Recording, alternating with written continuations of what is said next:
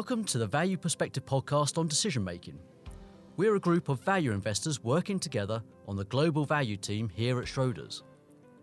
As investors, we have to tackle decision making in uncertain environments every day. In this podcast series, we speak to people from other walks of life who also share the challenge of making decisions in complex and uncertain environments.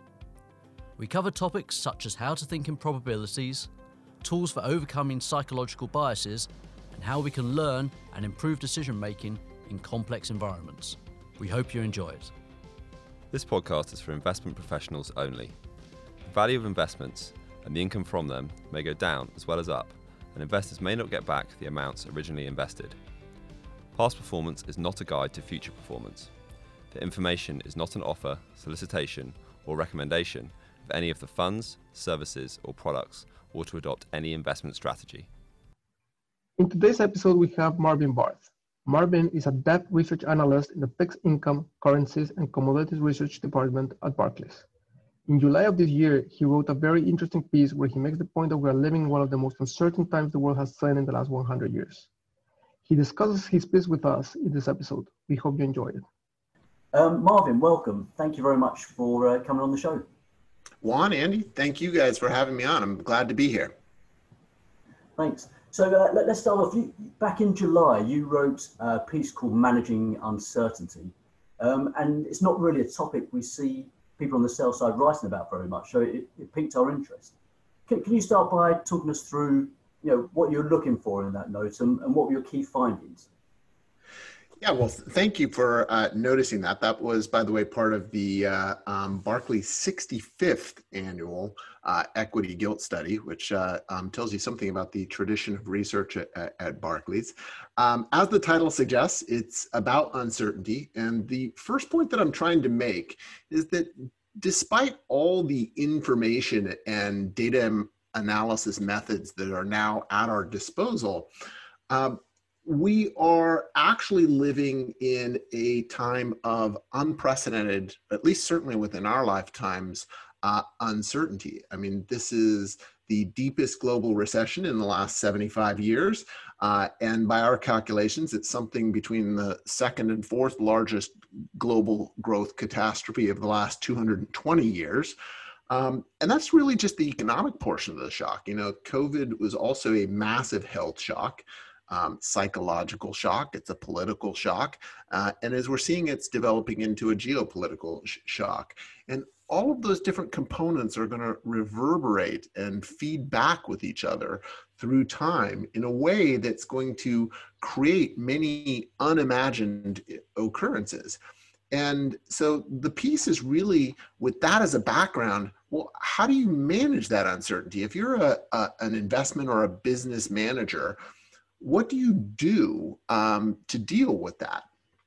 And I think you know the first thing you need to uh, do is understand how people behave under uncertainty, um, and uh, if you have that, you can better understand uh, how others around you are going to react, um, but also how not to fall into the same myopic traps that some others are going to. Um, one of the dominant behaviors that you see with uncertainty is um, uh, ambiguity aversion, which is basically you, you try to avoid uncertainty. People do not like uh, uh, uncertainty and, and, and they try and hide from it. This is the proverbial ostrich head stuck in the sand, right? Um, the way we see this manifest in, in markets generally is um, what you might describe as benchmark hugging. So you get herding behavior. Uh, and, you know, this is a rational response. Um, you, you, know, uh, we all may go down this year. We all may have bad returns this year, but at least I'm not going to be fired for underperforming my peers because all of us are underperforming. Um, and so that's one of the first things you notice a similar sort of behavior is um, what's called robustness satisficing. Um, I think most people will be more familiar with this in the more colloquial term, um, uh, covering your bottom, right? What do I do not to lose my job? And, and that, again, tends to lead to herding strategies, um, uh, but is a different approach uh, to, to get there. And then you know we look at what are the effects of this and all this herding leads to a really perverse pattern uh, in markets, particularly in market volatility, um, that's somewhat surprising, I, I, I, think, when you think about it in the context of high uncertainty. Rather than getting higher volatility, you tend to get lower volatility because everybody herding together means nobody takes a big position, nobody steps out of line, and prices don't move as much until you get some new information and then you get this massive shift in the herd all at once and you get these explosions of volatility. And that is actually what we've seen in the last decade that is different from previous decades. In previous decades, you tended to get a big surge in volatility around a recession, and it slowly fell through time um, um, into the next re- re- recession. But in the last decade, we've seen the opposite. We've seen persistent low volatility with more frequent explosions of short term volatility.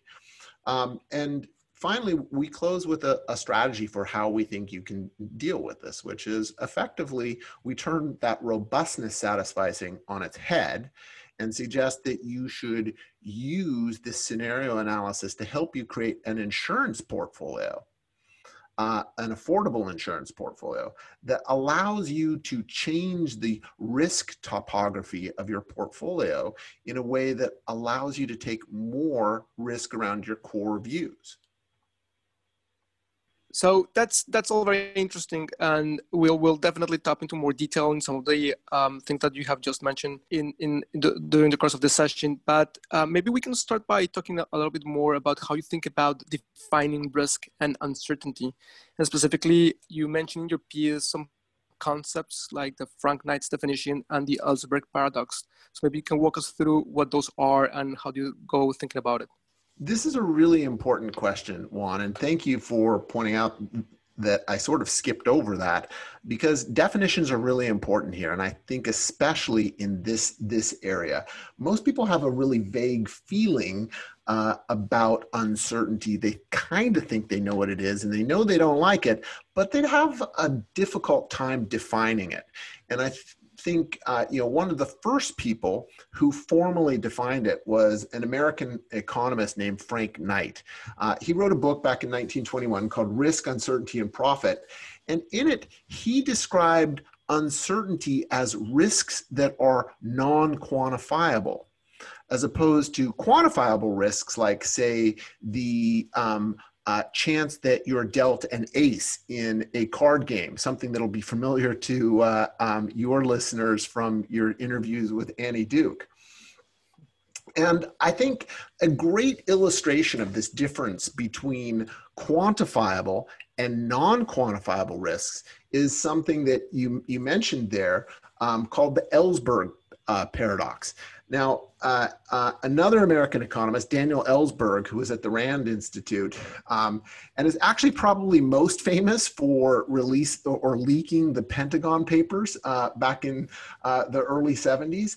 Um, in economics, he's most famous for what is called the Ellsberg paradox. And it's, it's a great illustration of both ambiguity aversion, that people don't like uncertainty, as well as what uncertainty really is.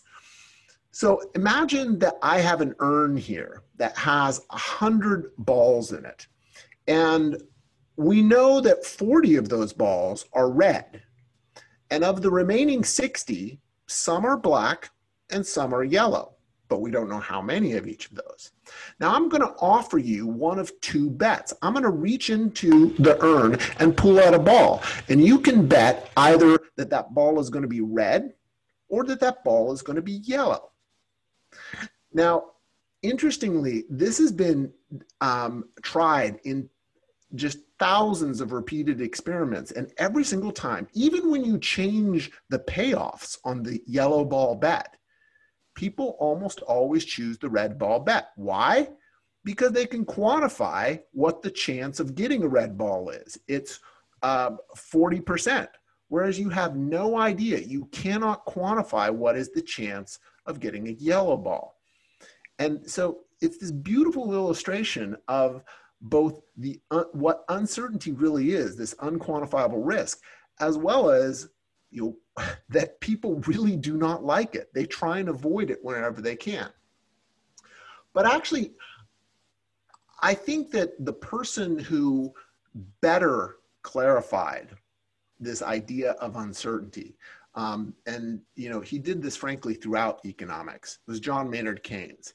And so about the same time that Frank Wright was um, uh, Frank Knight was uh, writing his book, um, Keynes published a treatise on probability. Uh, and it's just fantastic in its clarity. And what he does is he actually delineates risk into three buckets.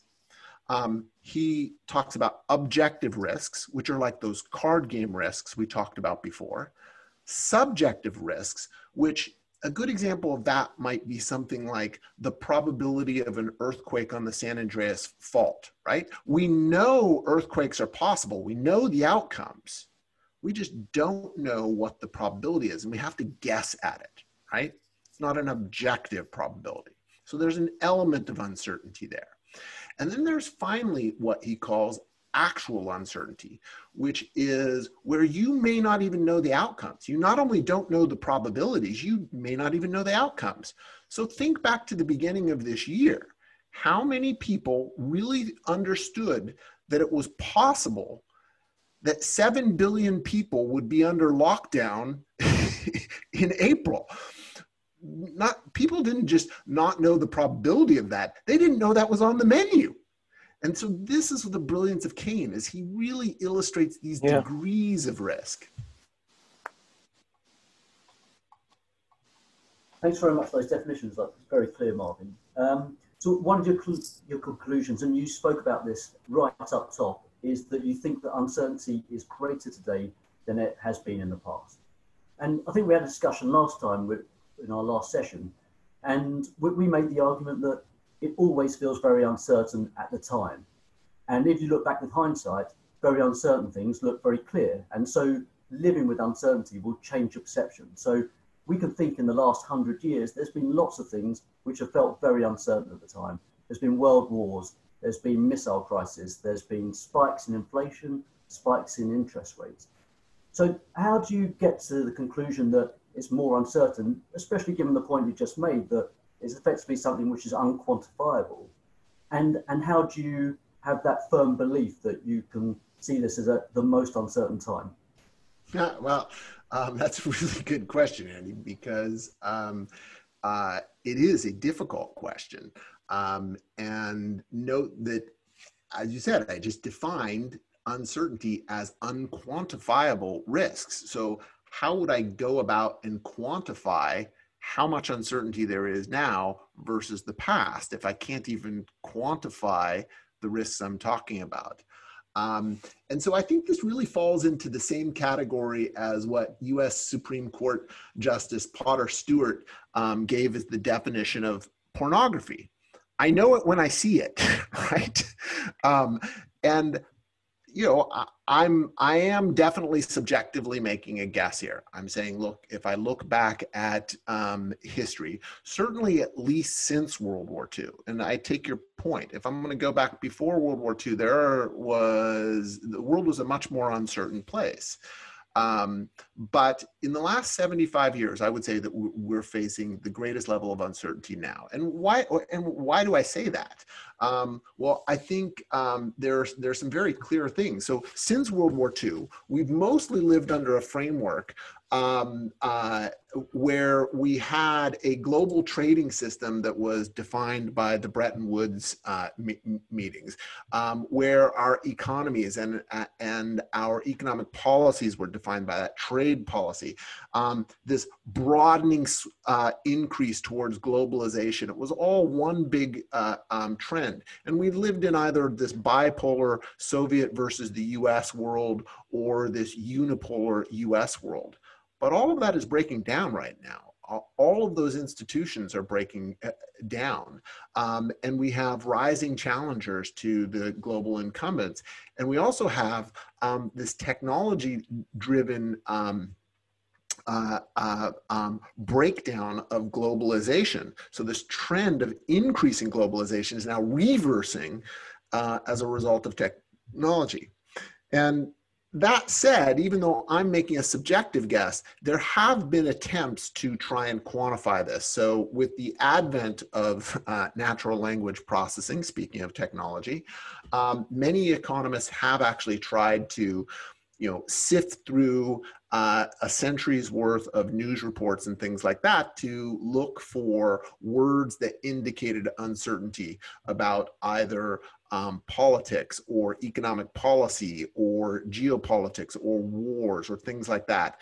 And all of them show a sustained rise um, in all of those um, over the, la- the, course of the last two decades to the highest level we've seen since um, uh, the World War II era.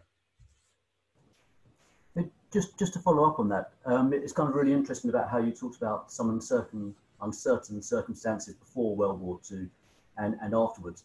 I've got another question, which is, you know, the flow of information is a lot greater now than it has been at any other time in the past. Do you think that helps or hinders uncertainty? Does it make us perceive more uncertainty or does it allow us to be more aware of what's going on? That's an excellent question. Uh, and I think it goes both ways. So it's absolutely clear that the um, vast increase in the availability of information combined with computing power has allowed us to um, sort of triangulate and, and, and identify many different things that we couldn't identify previously. But there's also simultaneously uh, eff- effectively an information overload that we're all dealing with.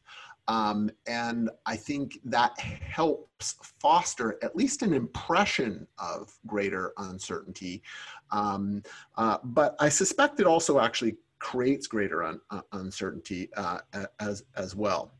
A good example of this is um, uh, uh, my good friend uh, David Kilcullen, who's one of the foremost experts on um, uh, asymmetric warfare, in particular um, ins- insurgency, he uh, highlights um, that a lot of what we've seen from Russia recently um, is actually um, concerted misinformation. So uh, the idea is to sow confusion. So, whereas in the United States, we have this tremendous d- debate on one side, people saying that there was Russian interference in, in the US election to help Donald Trump, and on the other side saying, no, there wasn't, or it was inconsequential. That wasn't even the point of their interference. The point of their interference was to create that discussion, to create that um, uh, sense of debate and misinformation and lack of trust in, in, in the system, which in itself creates uncertainty. Marvin, you, you said at the beginning of the uh, of the session, and this is something that we actually um, we, we, we actually talked up in the past um, few months. Um, you said that um, this kind, so the, the side effects of this behavior is seen in suppressed volatility which uh, to us seems a little bit counterintuitive in an environment which is more uncertain. So given volatility can fit into risk models, could you perhaps talk us through the implications of these findings?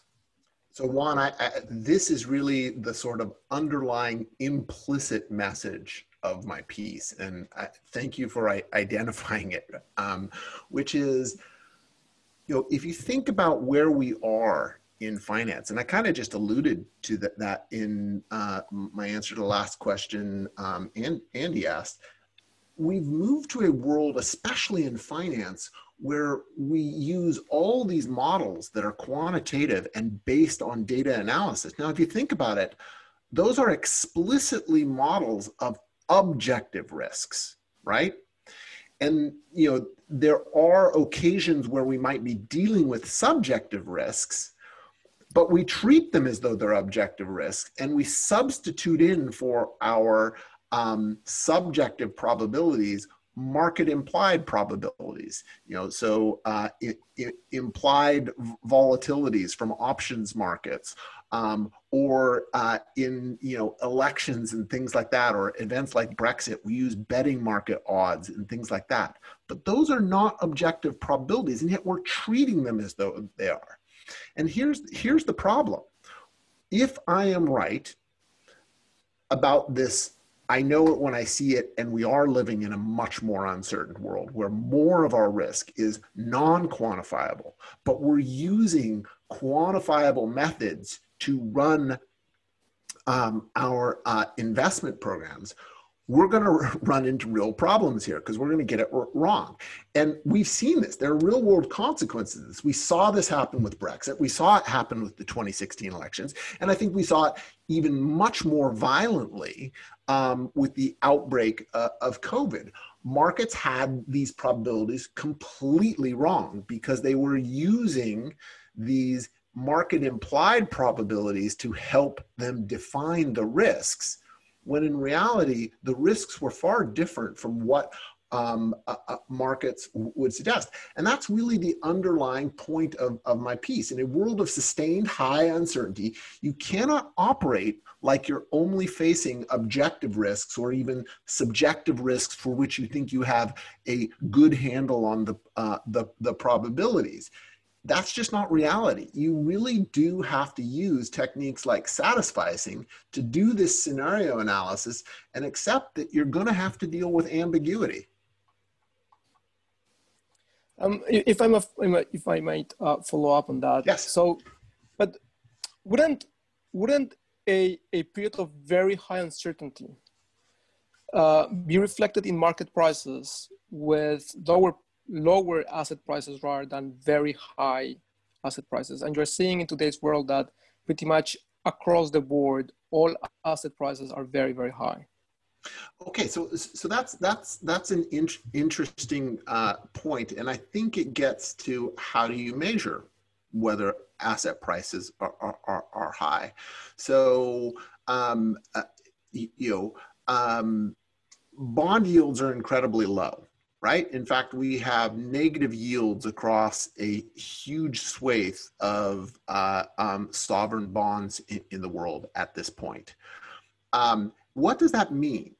That means that people are willing to pay a very high price, a price so high they're willing to forego interest, they're even willing to pay interest to, for you to hold their money safely in the world of finance, there's really not anything more secure than you know a high quality government bond, right? That's basically the most certain return you can have. And so we are seeing actually that markets are trying to pay a very high price for certainty. But now notice that because you now have um, uh, real interest rates at extraordinarily low or even negative levels, think about what that implies for other prices, which have to be discounted by those rates.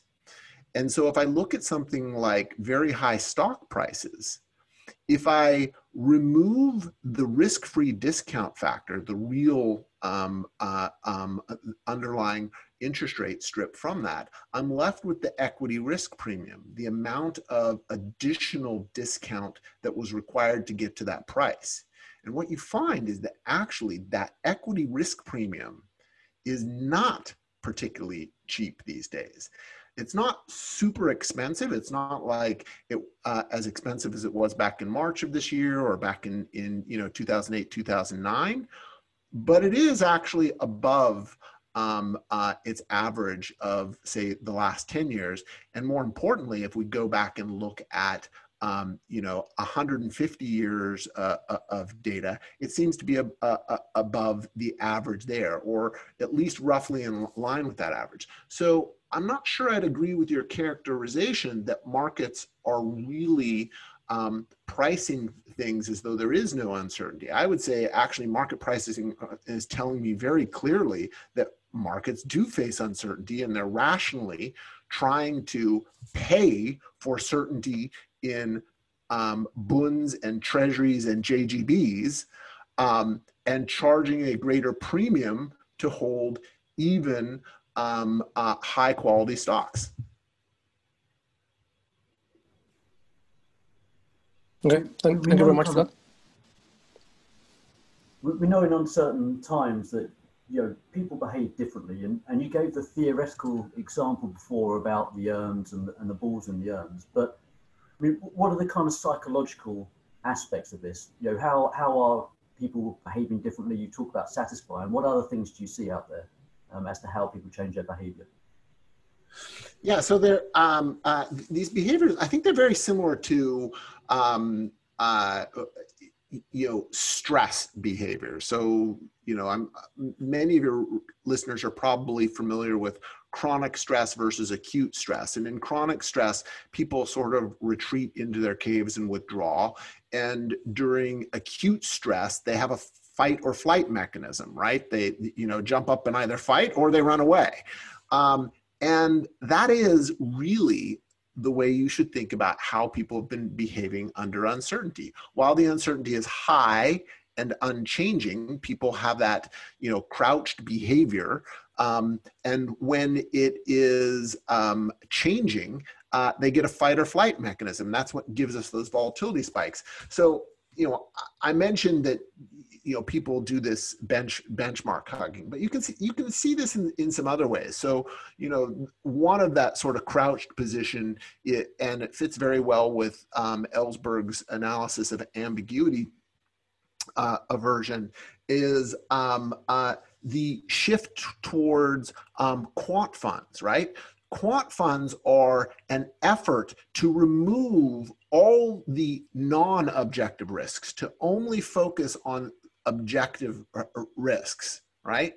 And um, that's fine if you're one of the first people to do it. But as more and more quant funds develop and everybody goes chasing the same objective risks, the excess returns are, are quickly bid away. And if you look, these um, funds are typically turning out benchmark returns. The same thing has happened to um, uh, even non-quant um, fundamental discretionary uh, um, uh, funds because they too, even though they're non-quant, they have adopted quantitative methods in their risk management in the same way that Juan um, uh, just allu alluded to.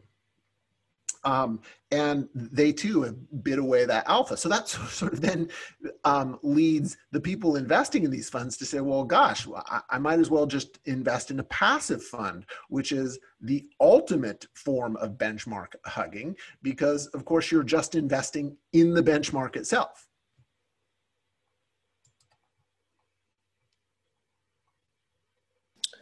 Um, so the Value Perspectives uh, podcast series has been about how do you make better decisions in uncertain environments. And your piece, which is about uh, uncertainty, um, you, you conclude with a sort of framework to help investors make better decisions when they are facing very high uncertainty. And you actually uh, mentioned uh, the framework at the beginning of, uh, of the session. So maybe could you walk us through um, what the framework is think it has five different steps. And how do you go about implementing it? Yeah, I was a bit brief in describing it er- er- earlier because, you know, frankly, like the world around us, um, uh, it's a, a complicated process. I, I try and simplify it, make you know it sound oh I've got a five step program, but um, ultimately those five steps are, are, are, not simple. So let me try and walk you through it um, as um, uh, in the most simplified form, form possible, um, which is the first step is you need to do an initial uh, um, uh, assessment of the risks in your portfolio.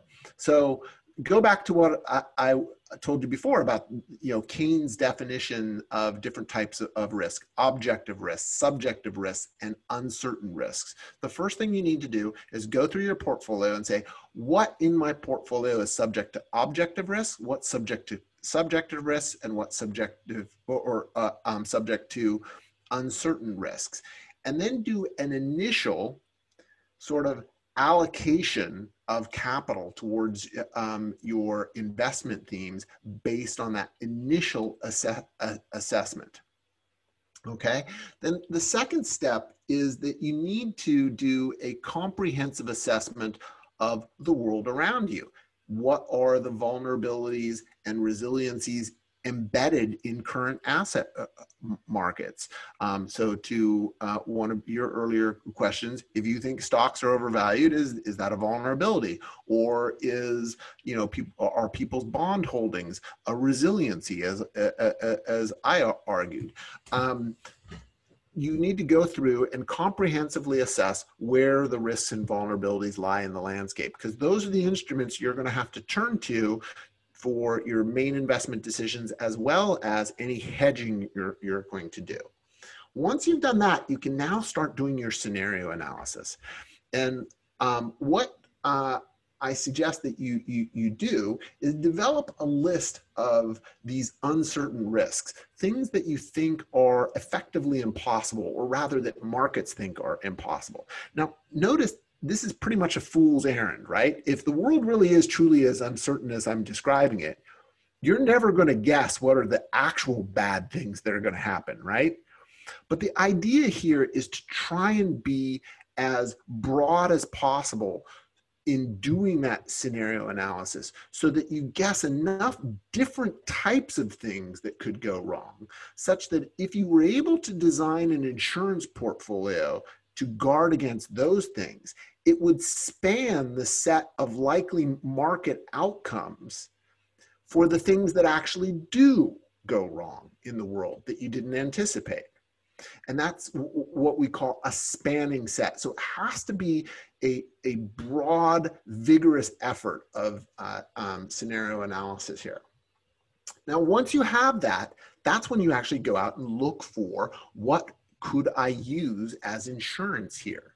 Now, the key thing is this is an insurance. This, this is not your main business, right? Your main business uh, is producing widgets or in the case of investment management, um, uh, earning returns. So you can't afford to pay a lot for this insurance. You got to somehow figure out how do I guard against a whole bunch of risks that I've identified at a cheap price. This is where you use that um, uh, you know, turn the robustness satisficing on its head and come up with this opportunist satisficing. So you operate like a venture capitalist. What you do is you set a very high threshold for payout. You say, look, if I'm going to buy an insurance contract, some sort of derivative, um, it has to pay me at least 30 times my premium in the case where um, uh, it's protecting me, right?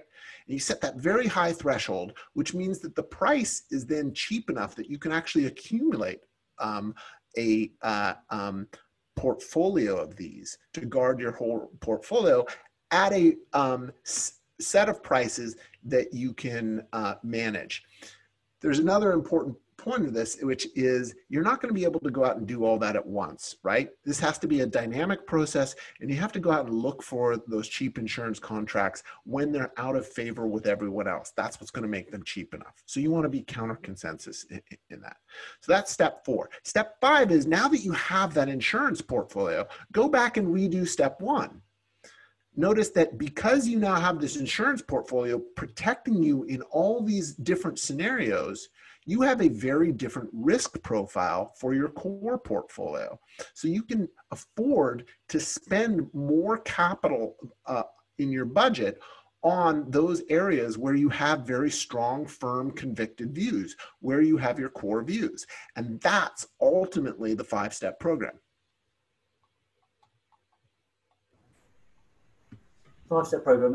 Thank, thank you very much. And, that gives us something kind of very practical to work with. But can I just follow up with, with one thing on that? So this gives us a good way to think about dealing with uncertainty. Does it run the risk of believing that we've tamed uncertainty? So is there just an element of uncertainty is a very difficult thing. It's hard to quantify, but we just have to accept that it's something that we can't tame. And something like this may give us a false illusion that we, we've got it, we've got it cracked. Uh, it, it's, it's, such a great question, Andy. Um, absolutely. Um, and that was something I hinted at uh, earlier when I said, look, when you're dealing with uncertainty, you just kind of got to accept there's ambiguity there and you don't know everything.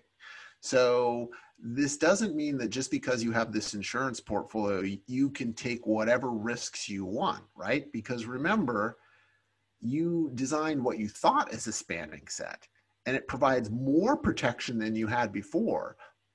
But it doesn't protect you against everything. Certainly, there are going to be asset market outcomes that were not covered by your supposedly spanning set, right? So you always have to remember that you didn't design a perfect portfolio.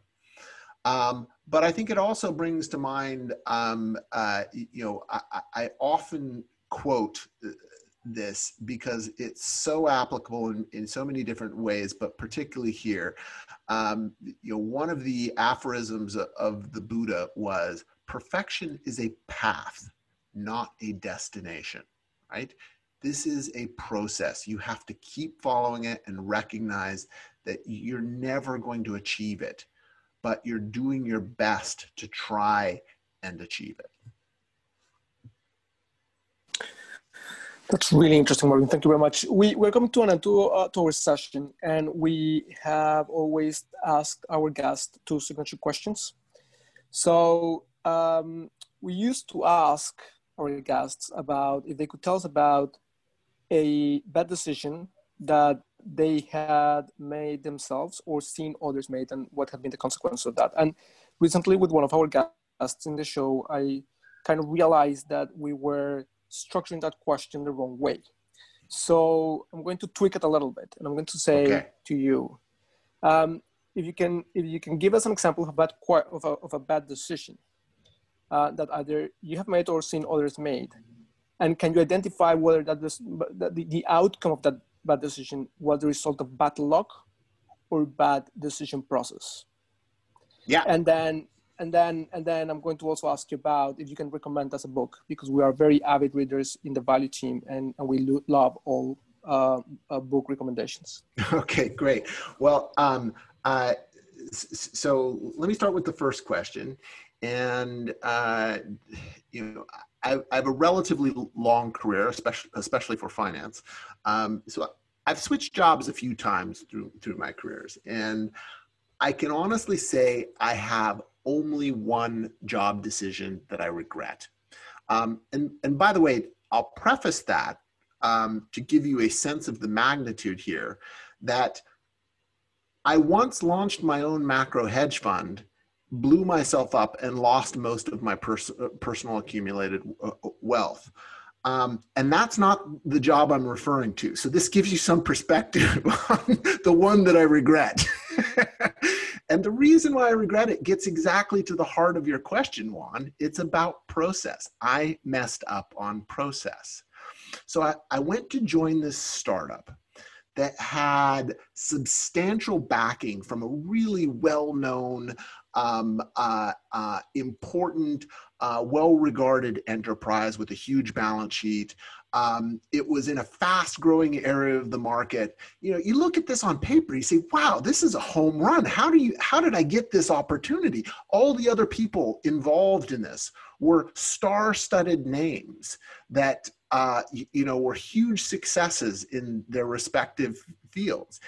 And I go join, and I kid you not, two weeks into the job, I call one of my best friends and I say, I think I've just made the biggest mistake of my life. What did I do wrong? None of these people, none of the firms involved had ever done what they were trying to do here, and they didn't have a plan my diligence totally failed. My diligence was going by people's resumes, by people's CVs, by going by reputations. Those are important and those are absolutely things you need to check. But you also need to ask the basic question Is this a viable enterprise and do these people have a plan to do it? so that was that that is uh, um, probably uh, um, the single biggest, uh, um, certainly career mistake uh, that that I've I've made, and it was definitely a result of process, not bad luck. Um, That's very interesting. Your, to your book recommendation, uh, you, you, know, I have um, uh, one. I actually was was just asked recently um, uh, to do a webcast interview with one of the co-authors of, of, of a book that uh, um, came out this spring. Um, uh, I will abbreviate the, the, the, the title. Um, it's called Calling BS, the art of skepticism in a data-driven world, uh, and its its authors are uh, Jevin West and Carl Bergstrom, the latter of whom I I interviewed.